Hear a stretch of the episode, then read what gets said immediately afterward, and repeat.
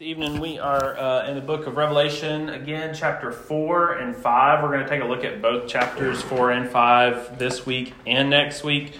We'll focus in on chapter 4, um, but really, chapter 4 and 5 kind of serve as, as um, sort of one big picture um, that's being painted.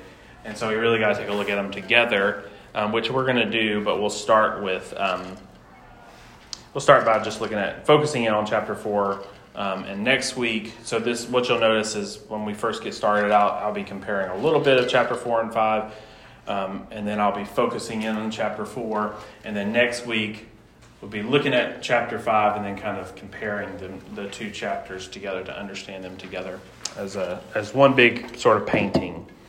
Um, so we are moving from what has been the prologue so far. So chapters one through three really kind of serve as a prologue, an introductory vision um, the messages to uh, the, revel- or the the messages to the churches, um, and then we're kind of now in chapter four, getting into the beginning of the of the vision of the the revelation, and so. Um, again, we'll be spending this week and next week in chapters four and five, and if, if we'll see how it goes, we might end up spending a third week.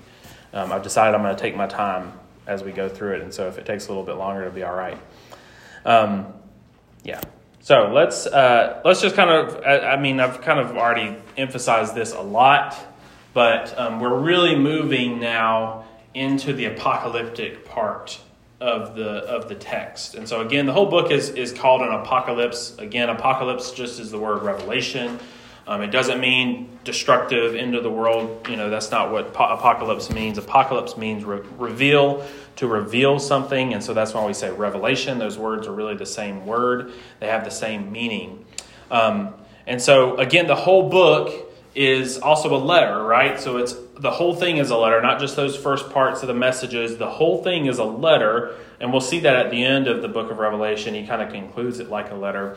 But the whole thing is a letter being sent to the church but it's also um, an apocalypse, and that's the, that's a type of literature. It's a type of um, it's a genre of literature, like we have westerns or sci-fi, and so um, it's just kind of important to keep that in mind, and especially now that we're moving from you know that introductory vision that that John has, and into those messages to the church from Jesus, and now as we move into um, the actual you know sort of the meat of the the revelation of the of the of the apocalypse it's important to remember what that is. That apocalypse it doesn't mean end of the world. Um, it means revelation, and it's actually a literary genre in the Bible. We have several other books in the Bible like it Ezekiel, Daniel, um, four Ezra, and one Enoch, which are not actually biblical books, but they are um, sort of extra biblical um, text. And so again, it is uh, Apocalypse is a, is full of symbolic visions that reveal a heavenly perspective on history in light of its final outcome. All right, I really like that. This is zooming in on on on our uh, poster over here. It is it it it's a symbolic visions. That's what apocalypses are. They're symbolic visions that reveal a heavenly perspective on history. All right, and so a heavenly perspective on history, and we're going to see that this evening as we move into that. Um, and so, um, again, just a reminder we're looking at a genre, literary genre, and when we look at apocalyptic literature. Um, another note that we need to make is that really from here to the end, chapter 4 through 22, um, it's really not chronological. If you read, if you sit down, and read all the way through the book of Revelation, which I encourage you to do. Um, I'm going to give you another resource to, to listen to it. Just sit down and listen to the whole book of Revelation at one time. It'll take you about an hour and a half, maybe a little bit less than an hour and a half um, to do. Um, but if you just sit there and listen to all of it, what you're going to find is that it's really not chronological. Um, it's not this happened, then this happened, then this happened. Now, now John uses that language. He says, "After this, I saw," and so he's telling the order of which he saw things. But if you pay really close attention to it, it's not like he's saying, this is going to happen, and then this is going to happen, and then this is going to happen. Um, rather, he's kind of painting a picture. He's, he's giving us a picture, um, and, and a lot of it overlaps. So he says something at one point um, that is really a part of you know the the um, I'm trying to think of an example for us, but there's one point where you're seeing um, the the the end, right? Um, I, I, preached on this when we were going through Revelation um, in chapter seven and eight, I believe. You get this image of what the what the what the final end looks like, um, and there's this multitude of people who are who are worshiping God. But then after that, we have all this cosmic sort of like uh, um, apocalyptic um, sort of sorts of events. These really these really terrible things that happen after that, right? And so that that kind of feels so. It's not chronological, is what I'm trying to say. It's not. Um, it's not in perfect order as he as he's as he's sharing his vision, um, and so that's important to keep in mind as we move forward. Um, and so again, John is painting a picture. He's painting a picture in the whole book. That's why it's really helpful to read it at, at one time. Um, and so we're moving into chapters four through five, um, and what you're going to see here in chapters four through five is um, is the is really the beginning of it. And so let's. Uh, there's two parts really, chapter four and five. Chapter four um, focuses on um, the one who is on the throne, while chapter five focuses on the Lamb. Um, and so t- t- today we're going to focus on um, the one who is on the throne, and next week we'll be focusing on the Lamb. And so there's this important connection there. All right, so I found this, and it's really really neat, and I've got a link for it on the back of your thing, all the way at the end, on the very back page. Um, this church, I believe, is called Christ Community Church. I'm not sure where it is. I don't know anything about the church, but they, I found this on YouTube, and it's really neat. They do. They just had a Sunday night or, or an evening service rather, where they just came and they did this dramatic reading of Revelation all at one time. And again, it's a, I think it's an hour and 23 minutes. Um, and I, I just kind of went and I wanted to hear chapters four and five together. I want us to hear those two chapters together tonight. We're going to focus in on chapter four, and next week we're going to ch- focus in on chapter five. But I thought it'd be neat tonight for us to listen to, to this dramatic reading of chapters four and five. Um, yeah, so let's let's just listen, and, and if it helps you to for your imagination and all to close your eyes and help to help you picture and imagine what John is telling the people about, um, feel free to do that. But let's listen.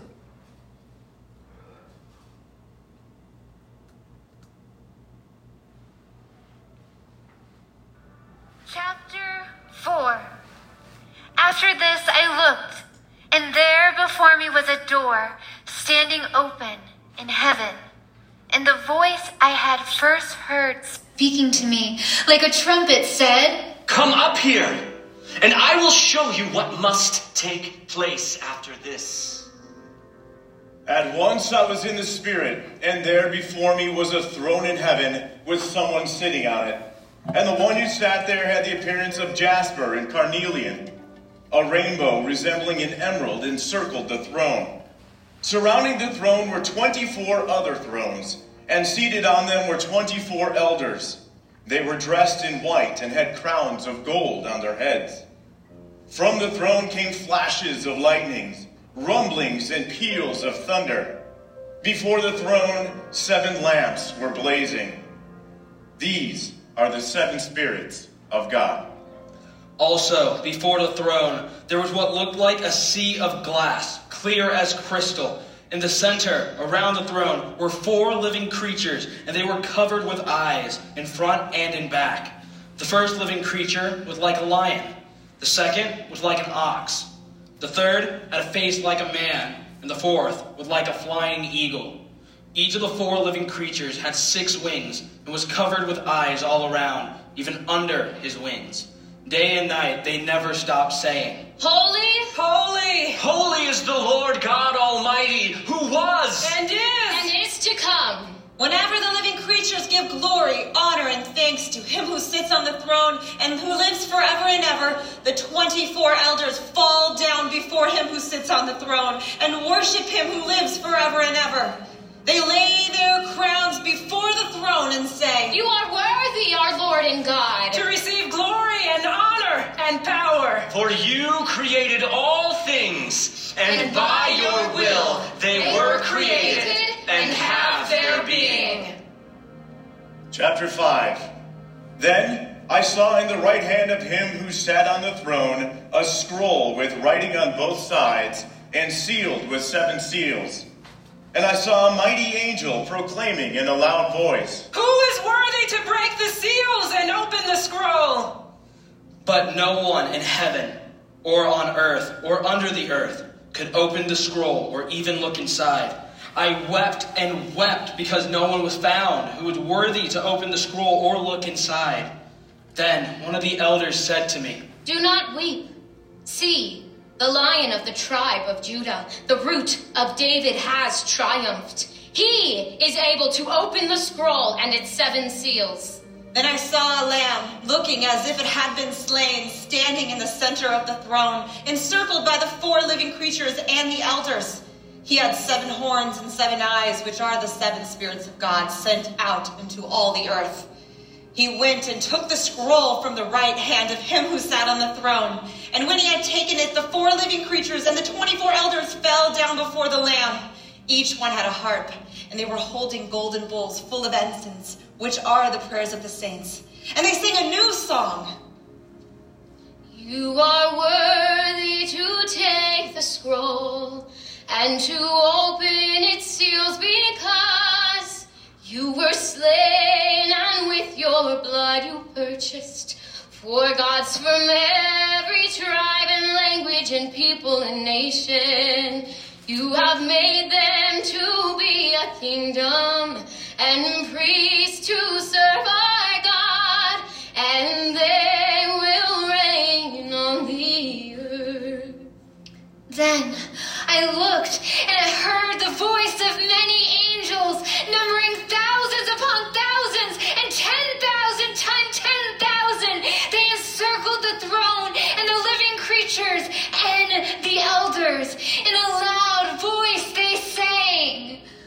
Worthy is the Lamb who was slain to receive power and wisdom and strength and honor and glory and praise. Then I heard every creature in heaven and on earth and under the earth and on the sea and all that is in them singing. To him who the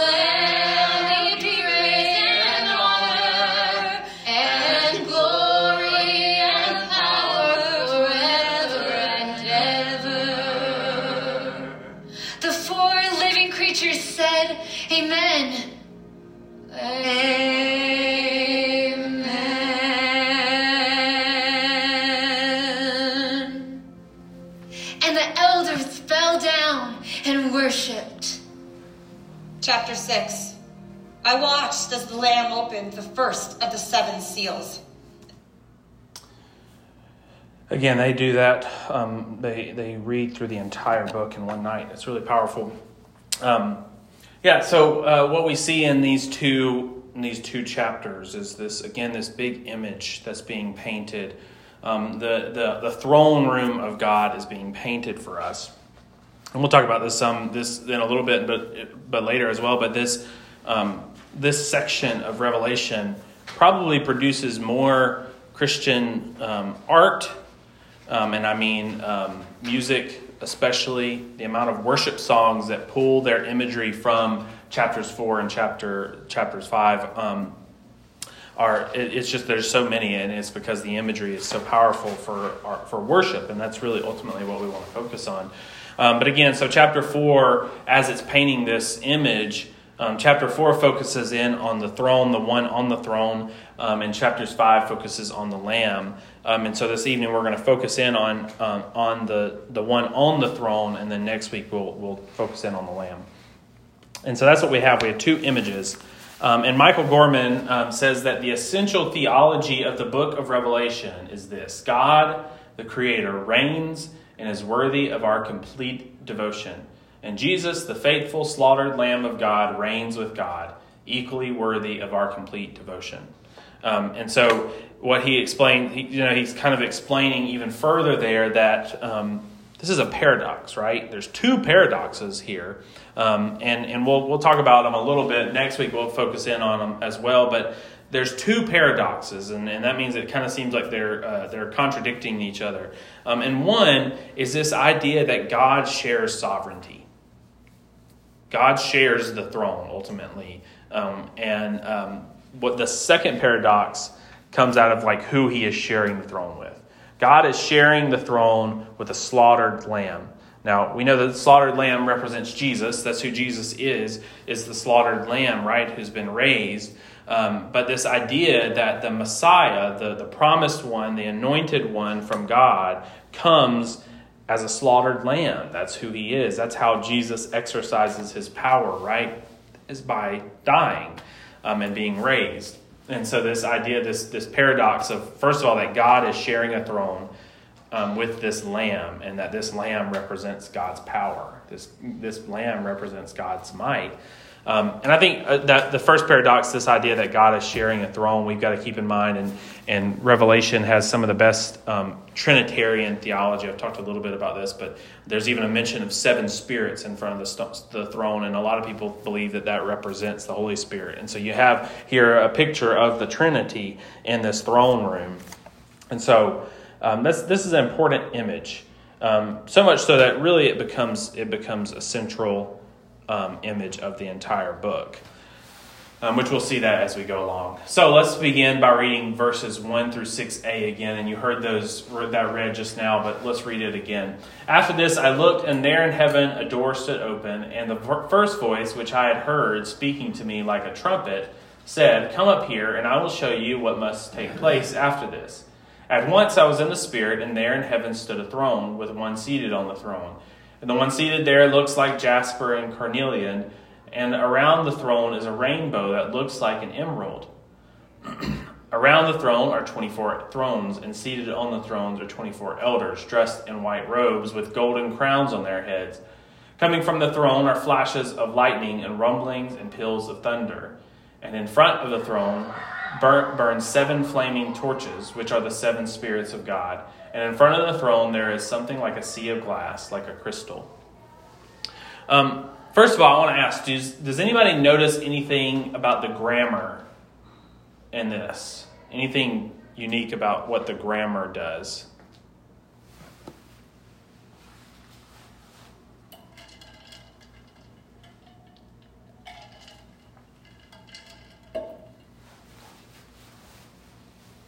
This is something really, really easy to just miss completely if you're reading it. Um, but this is a vision now that John had, right? By the time he sits down and, and, writes this vision down and sends it to the church, and certainly by the time the churches read it, and certainly by 2,000 years later, when we're standing here, sitting in this room, reading this, this book, it's past, right? These are visions that have happened, right? But listen to how he changes. He, he starts out after this, and he kind of goes back and forth throughout the, the, the um, vision. Um, but, but what he does, he starts out, he's saying, I looked. So that's past, right? I looked in the past and saw, right? There in the heaven door. And the first voice said, I heard, I, ha- I had heard, right? That's all past. Um, says, Come up here and I will show you what must soon take place. At once I was in the spirit, and there in heaven stood a throne with one seated on seated on the throne. So up to this point, it's all past. He's explaining to the people what he saw. But listen, he says, and the one seated there looks like jasper and carnelian. Um, looks right now. If he was saying this happened in the past, he would say looked, looked like jasper and carnelian. Instead, he says looks. He's describing something for us. And he says, There is a rainbow that looks like emerald. So he, he switches, and then even down here, um, which are the seven spirits of God. And in front of the throne, there is something like a sea of glass. What John has done is he switched from describing it as like something that happened for him in the past to being something that is currently happening. Um, and really, what he's trying to do, again, is he wants you to paint a he wants to paint a picture for us okay? He wants you to imagine what he is seeing. Um, and I think that's such an important note as we're reading the book of Revelation. John wants you to be able to imagine it. If we're only just overanalyzing little things, little words, little um, phrases or sentences, or, or even like here, where he uses these different colors and gems. And if we're overanalyzing those, we might miss what he's ultimately trying to do. What he's really trying to do is give us a picture. He's trying to paint something for us. He wants us to see what it is that he witnessed. Um, and so let's begin thinking about this. Where are we? If we're, we're, we're with him, we're, we're being transported into his vision with him, we're imagining it, where are we? Here's the throne room, right? Okay, throne room. Yeah. Where, where, where is the throne room? Not here. Heaven, right? I mean, he says that, right? So, um, and there in heaven, a door stood open. Um, so, uh, not here, right? Heaven. Um, and, and, even it's even described as, you know, he um, when the when the voice says it says come up here, right? And so we've always kind of imagined as as as Christians as uh, the, our Christian imagination has sort of imagined heaven as as up, right, above us, right. Um, and and I think I, I, don't want to spend too much time on this because we'll probably get into this and, later. But um, part of what I really want to emphasize is that throughout the rest of the book of Revelation and even even here, I think that what it's not this imagination that it's somehow like in another world, like in, a, in another dimension, right? Um, that's kind of where I imagine our, our minds might go. Like you need a like you need a portal to get there, right? Um, because throughout the Bible and throughout the rest of Revelation, what ultimately up there means is that it transcends the the where we're at now, right? It transcends, and that's actually why they end up using the word heaven to describe God's throne room is because the heavens, right, is where that comes from. The, the heavens are, you know, the sky. And so um, this idea that there's this, it's, it's this transcendent view, um, but ultimately what Jesus comes to do is to sort of merge heaven and earth, right? There's going to be a new, new heaven and new earth, right? And so this idea that new creation is coming, um, but, but really what's taking place here is that he's being given, remember what I said earlier, that Revelation all is, is it's a heavenly perspective on history. It's a heavenly perspective on the history of humanity, on the history of the planet as it is, you know. And so he's he's being transported, um, but not like I shouldn't use that word. I guess I'm trying to say not that word. He's he's being shown this vision um, of of of a heavenly perspective on the world, and it starts out here in this throne room, right? he's first kind of introduced to the throne room, and that's what chapters 4 and chapters 5 are. Um, so, um, how did we get here? We know where we are now. How did we get here? Well, I guess he uh, somehow, I mean, he says he was like in spirit, and the angel mm. was, you know, yeah, allowed him to yeah. Step into that throne room or right. step up or whatever. Yeah. Yeah, so uh, it's not by anything that John's doing, right? And I think that's really what I want to emphasize is that, um, he is being um, brought. Um, the voice um, from the from the first the first voice, which I heard speaking to me like a trumpet, said, "Come up here, and I will show you what soon must take place." So that voice is the voice of Jesus. Um, he, he tells us that by saying the first voice, which he had heard speaking to me like a trumpet. That's way back in chapter 1. The voice of Jesus comes like a trumpet. And so whenever he says that, it's Jesus, right? So Jesus is in, sending this invitation to John. It is the revelation of Jesus Christ, right? And so it is Jesus revealing this image to John.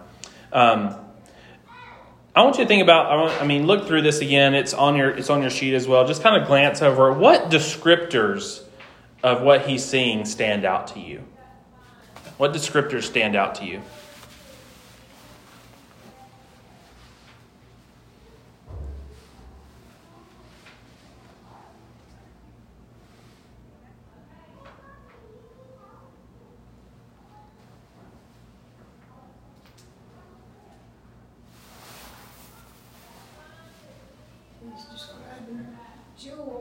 Okay, the jewels. Everything's. Yeah, yeah.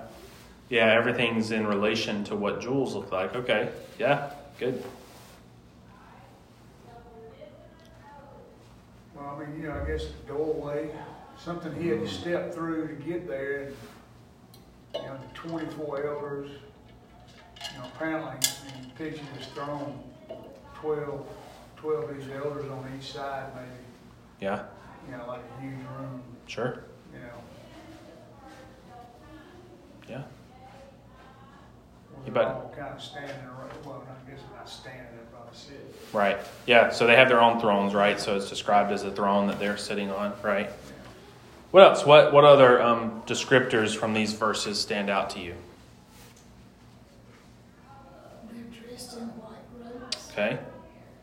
Dressed in white. and they have crowns on their heads. Yeah. Okay. Good. Yeah. So I want to just take a look at some of these images, some of these symbols. Rumbling, you know, Oh yeah. kind of makes you wonder what it is he saw there. Mm. you. Yeah, so the noise, even even even he's hearing things, right? Not just visually, but hearing things as well. Yeah.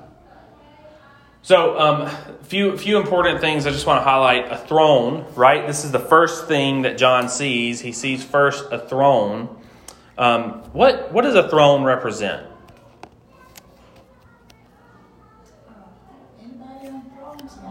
Right, power. Okay, right. So a throne represents someone with authority and power, right? And so um, that I mean that's the very first thing that he mentions. And once I was in the spirit, and there in heaven stood a throne. He is first kind of um, honing in on the throne that he sees, um, and then he goes on to describe it. But I, I think first, again, I've, I've mentioned this in several, in probably every lesson. Um, the images, the symbols that we're going to see over and over again in the book of Revelation, pretty much all of them are coming from Scripture. They are Old Testament symbols that are kind of that are kind of making a, a reappearance here in the book of Revelation. And so, um, theophanies, which is just a, a revelation, a, a, a grand ex, um, experience of God's presence, when they happen in the Old Testament, a lot of these things happen. So, throne and flashes of lightning and rumblings, peals of thunder, like those, that description is often what it was like when God sort of showed up to the people of Israel or to individuals in Israel's um, history. Um, and so a, a rainbow that looks like emerald. Um, the, these are these are images that are taken straight from you know. I mean, they're just again showing back up the images that appeared in the Old Testament that happened in the Old Testament, and they're showing back up here again. So in Exodus, you can find a lot of this. Um, a lot of the, the stuff around the mount, mountain of Sinai, right? There's these there's thunder, there's smoke, there's lightning coming, right? Um, uh, First Kings even has some imagery from that that were that was experienced of God showing up, uh, specifically chapter twenty two. Isaiah six is a really famous one where where God's throne, where Isaiah kind of ends up in God's throne room, right, and he describes what what he sees there. Um, and so, and then Ezekiel one and Daniel as well have all of these images, and so these these are images from the Old Testament that we're seeing once again here in Revelation. Um, another one is the one seated on the throne looks like jasper and carnelian. So these are again um, um, stones, right? So precious stones that are being mentioned. Um, I think that this is so interesting the way that he describes the one seated on the throne. This is it. This is like the only description he says. The one seated on the throne looks like jasper and carnelian. And that's it. Like that's the only description of what God looks like for for um, for John. That's all he sees. He doesn't. It's almost like he doesn't know how to describe what he saw. He just he and so he uses these um, precious stones to sort of describe what it what it was. Um, he, and so it's a vague term that simply describes the figure that he sees as beautiful. Um, and then um, right after that, we hear, and the, around the throne is a rainbow that looks like emerald. So I read that there's a possibility that the Greek word for emerald here um, wouldn't refer to one color, one colored stone. It actually could have been, there was actually several stones um, in that time period that were, were referred to as emeralds um, that had different colors. I think an emerald nowadays is like green color. Uh, but they, but they had emeralds that they had different stones that they called emeralds, and so it was this idea that this one stone that actually in their time was multiple colors. And so, what does a when you hear the word rainbow, what do you think of? Multiple colors. Okay, colorful, right? Specifically in old, uh, specifically in Old Testament, if we're thinking of an Old Testament image, where, what do we think of when we hear rainbow? Right. So this is a so this is God's promise to Noah after the after the earth is flooded. Um, God gives a rainbow in the sky, um, and it's a sign of God's mercy. Right. That's that's what it becomes in the Old Testament. It becomes a symbol of God's mercy. Uh, specifically, this is kind of the first covenant we we hear about with in God. You know, in the Old Testament, God makes a covenant um, of this specific thing, that there will not be a flood that destroys the entire earth, right? And so the rainbow becomes this symbol of God's mercy um, and, and, the idea that, um, that God is going to, to continue to withhold the waters of, of the flood. And so, yeah, that ends up being a really important thing for us to keep in mind. It is a rainbow that is surrounding God's throne, a reminder of God's mercy. A reminder of God's mercy. That is going to be really important as we get into the book of Revelation, and um, there's lots of, of talk of judgment, right? Um, and we need to embrace that. We need to look at it. We need to understand it really well. Um, but ultimately, um, what is central to who God is on the throne is mercy, right? There is this, this element of God who is merciful, right? And that's an important thing as we think about God as being a just God who brings judgment as well. Um, and then around the throne are 24 thrones, and seated on the thrones are 24 elders. Um, any ideas what this might represent? What 24 might, what that number might represent?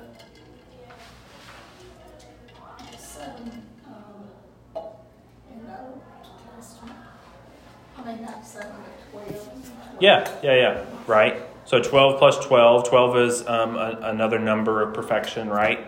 um, or, or, of completion. Um, when you hear that number 12, when you break 24 in half and you have 12, now what do you think about in the scripture? 12. 12 tribes of Israel. 12 tribes of Israel. Is there another 12? We got to jump from the Old Testament to the New Testament to find another, the other one. 12 disciples, right? 12 apostles. Um, um, I think I told you this when we first got started. Uh, um, what some scholars, what one of my favorite uh, pastors, um, Scott Daniels, who is a pastor over in um, in Idaho, he says that um, as he kind of goes through Revelation, he likes to rate, like on a scale of one to ten, how how good we he might think that this um, assumption of what a meaning might be is.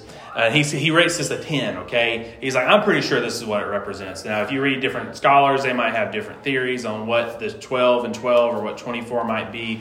He says, I, he, he feels pretty confident that the first 12 represent the tribes of Israel or the patriarchs of Israel, and then the other 12 represent um, the 20 or the 12 apostles um, of Christ. And so you get this number 24. Um, and then there's this idea that there is a sea of glass, like crystal, in front of the throne. Um, we're going to hear about this again in, um, in Revelation, the sea of glass. Um, but there, there's also one other image that this might be being pulled from from the Old Testament, Exodus 24. Um, 10, another um, theophany of God, an appearance of God. Um, that, that verse says, Then Moses and Aaron and Nadab and Abihu, the 70 of the elders of Israel went up and they saw the God of Israel. Okay, so this is a theophany. They're, they're experiencing the presence of God. And it says, Under his feet there was something like pavement of sapphire stone, like the very heaven for clearness. And so, again, another image from the Old Testament that we're seeing there.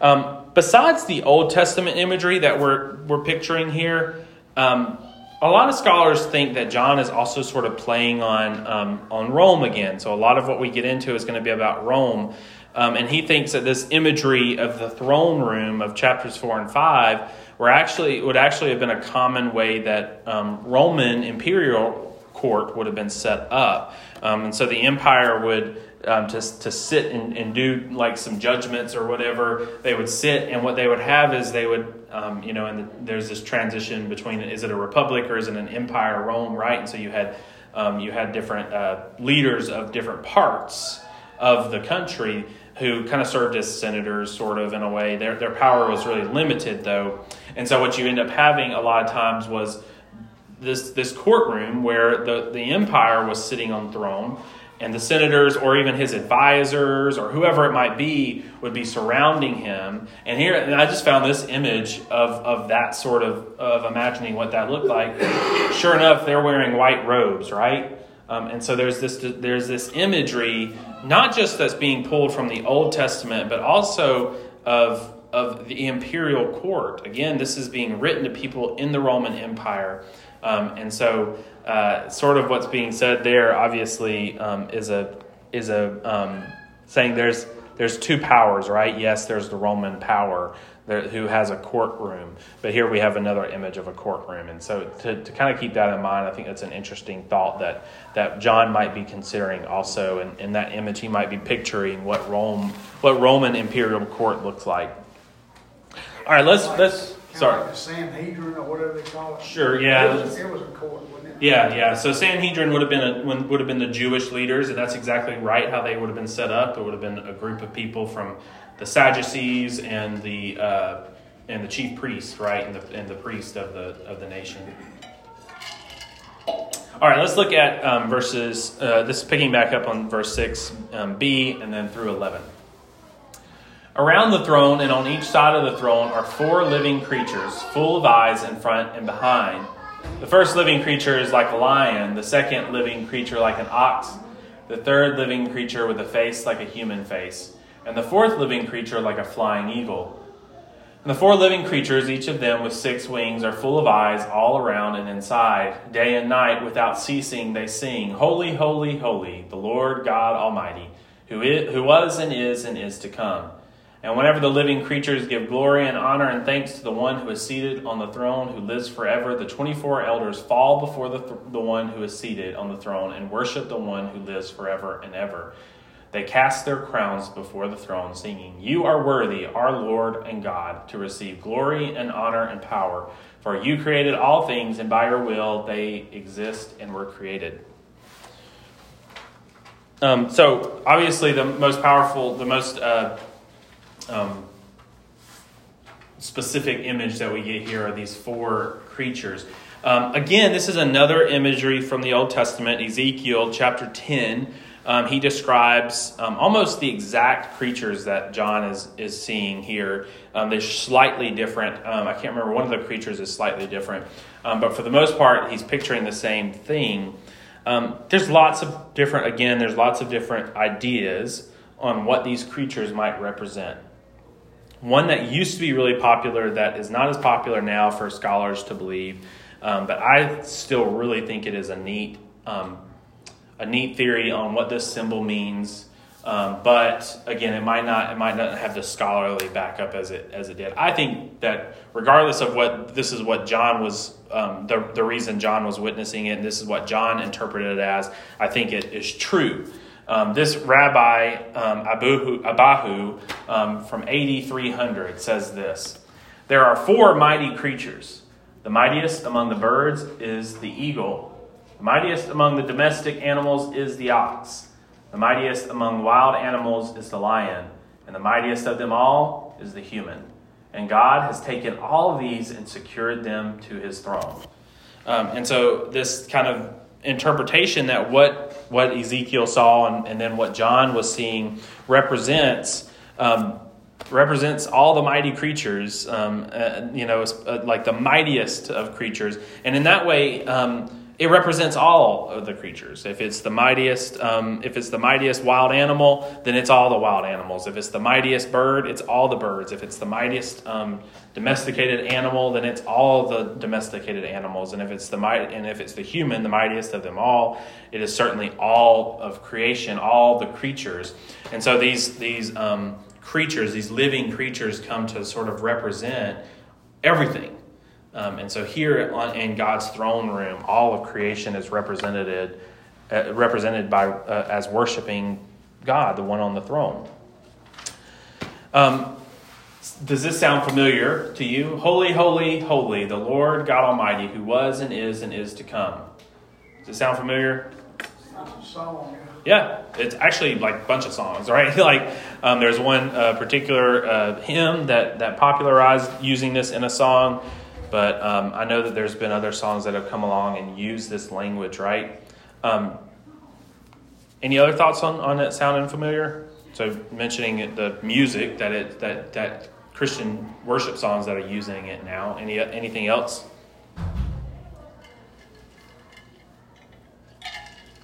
again, thinking backwards, right? Not forward from it, but backwards, Old Testament. Um, again, a lot of the imagery that we're seeing here is coming from Isaiah chapter 6 when, when Isaiah is in the throne room and he sees um, seraphim and, um, and, and the creatures as well. Um, what he hears them singing is Holy, Holy, Holy, the Lord God Almighty. This last line is the one thing that John's account adds who was and is and is to come. Um, and so, again, it, lots of imagery being pulled to use for our worship songs, but also um, here um, from the Old Testament as well, once again. Um, so let's, let's uh, catch this last section. The 24 elders fall before the one who is seated on the throne and worship the one who lives forever and ever. They cast their crowns before the throne, singing, You are worthy, our Lord God, and receive to receive glory and honor and power, for you created all things, and by your will they existed and were created.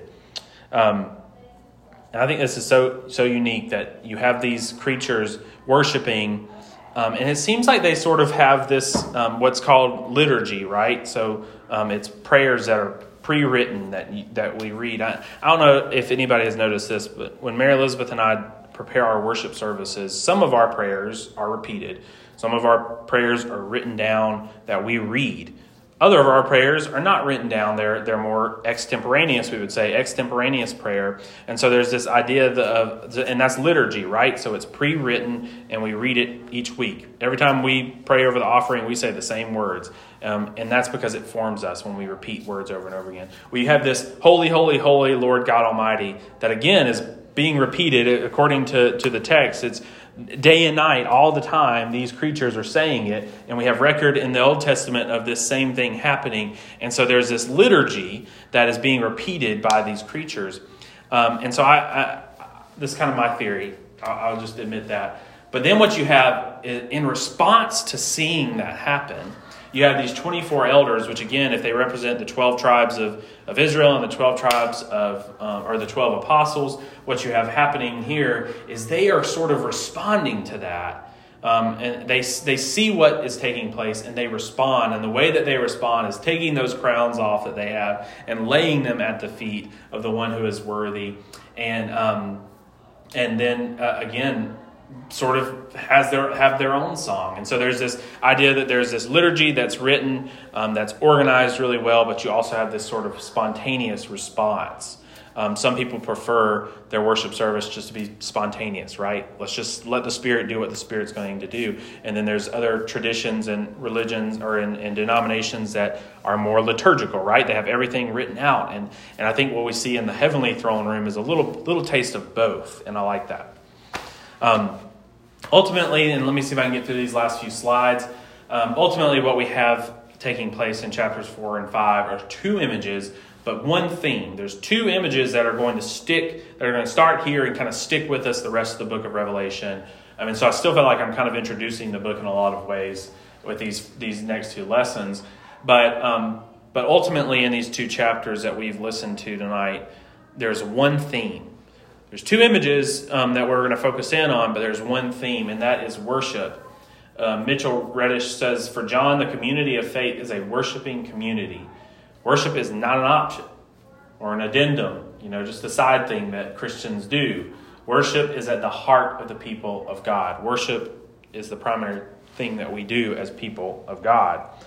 And then um, Eugene Peterson says this, and this this is a very similar thing that he's saying, but even more strongly worded. Um, he says, Worship is a meeting at the center, so that our lives are centered in God and not lived eccentrically, um, which, which means without a center, um, right? So living without a center. We worship so that we live in response to and from this center, the living God. People who do not worship are swept into a vast restlessness epidemic in the world with no steady direction and no sustaining purpose. That is a really strong way of saying if you're, if you're part of a, a, an authentic worshiping community and you are worshiping regularly um, and not, um, not you know, sporadically worshiping, but regularly worshiping, um, then, then you are grounded in something, right?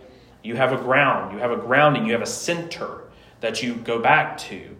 And so um, the idea is that those that do not worship regularly or do not worship at all, um, they're living sporadic lives. Um, they're, and part of this quote that I don't have in here, he says, you know, you're you're moved by every whim of advertisement and every every dramatic story in the news. It, it it blows you to and fro. You don't know how to respond. You're not grounded. You're not centered. But for those who are worshiping. Um, and a part and a part of a community of worship who, are worshiping, we have a center. Um, that yes, um, the world might take us by, off guard at times, um, we might be tempted by advertisements. We might be tempted by things. We might be blown to and fro. But ultimately, we we have an anchor. We have a center that we that that keeps us steady, right, um, through this world of, of turmoil and um, tribulation. And so, by emphasizing the throne in chapters four and five, what John is really doing is kind of pulling back a curtain. He, he's telling us where true power is.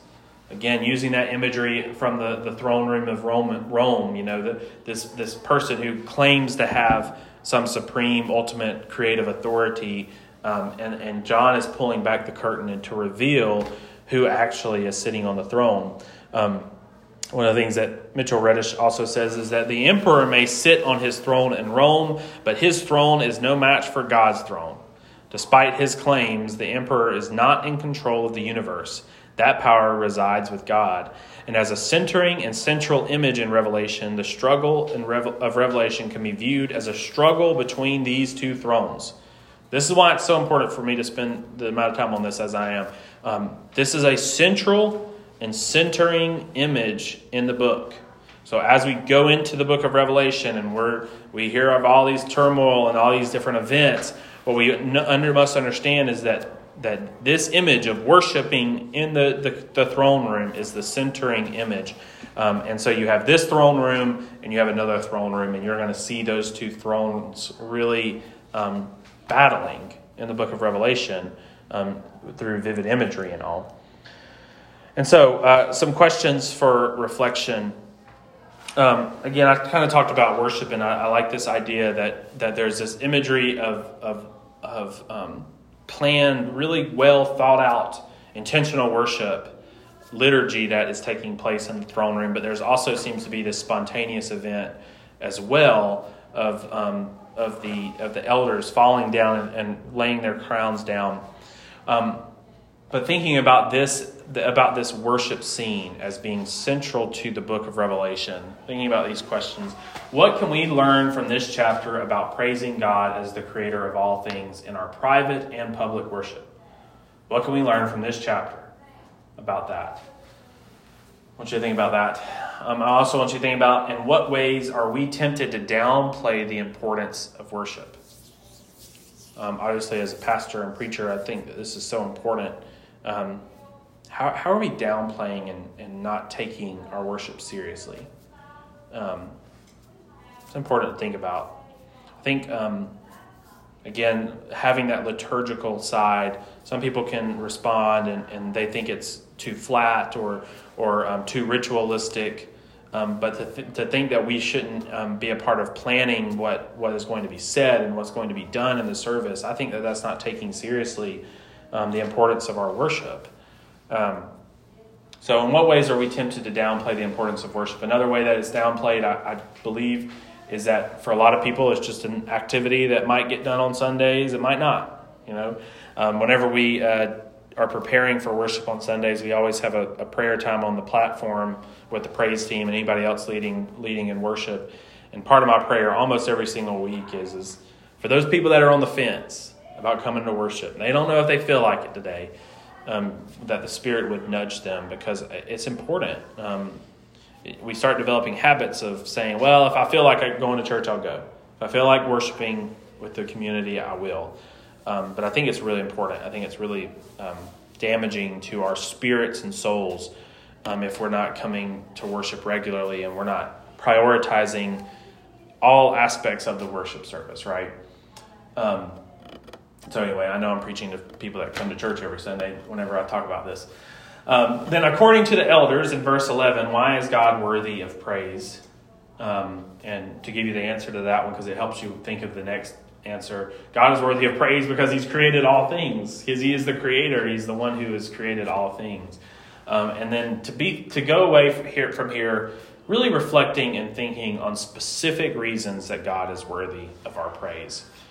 Maybe it's personal in your life. You believe God is worthy to be praised because of this, these events that have taken place recently, or, or whatever it might be personally. Or maybe it is grander, like what they're, what they're, um, they're talking about here of, of God is worthy to be praised because he, he created those tomatoes over there and they're really good you know whatever it might be. It might seem simple but this grand thing that god has done in creation is is worthy of praise um, and important for us to, to consider and think about. All right well let me pray and, and dismiss us since we're out of time.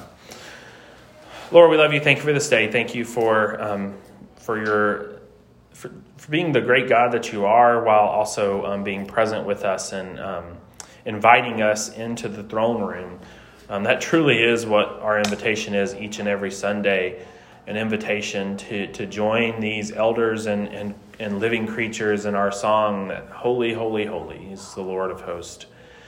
We're so thankful and grateful that you are um, a God who um, is mighty and grand. But as we look to next week in chapter 5, we say that we are also grateful that you are a God who demonstrates your power and authority in a really, really backward seeming way of coming as a slaughtered lamb. And so we look forward to that and to hearing from that. We ask that you would go with us in the rest of this week. Help us, O oh God, to be your people centered in you so that as the, the winds of, of the world and of sin blow in our lives, we are not tempted or drawn away from you, but we are centered and we find our central, central being in you. Go with us, O Lord. In Jesus' name, amen.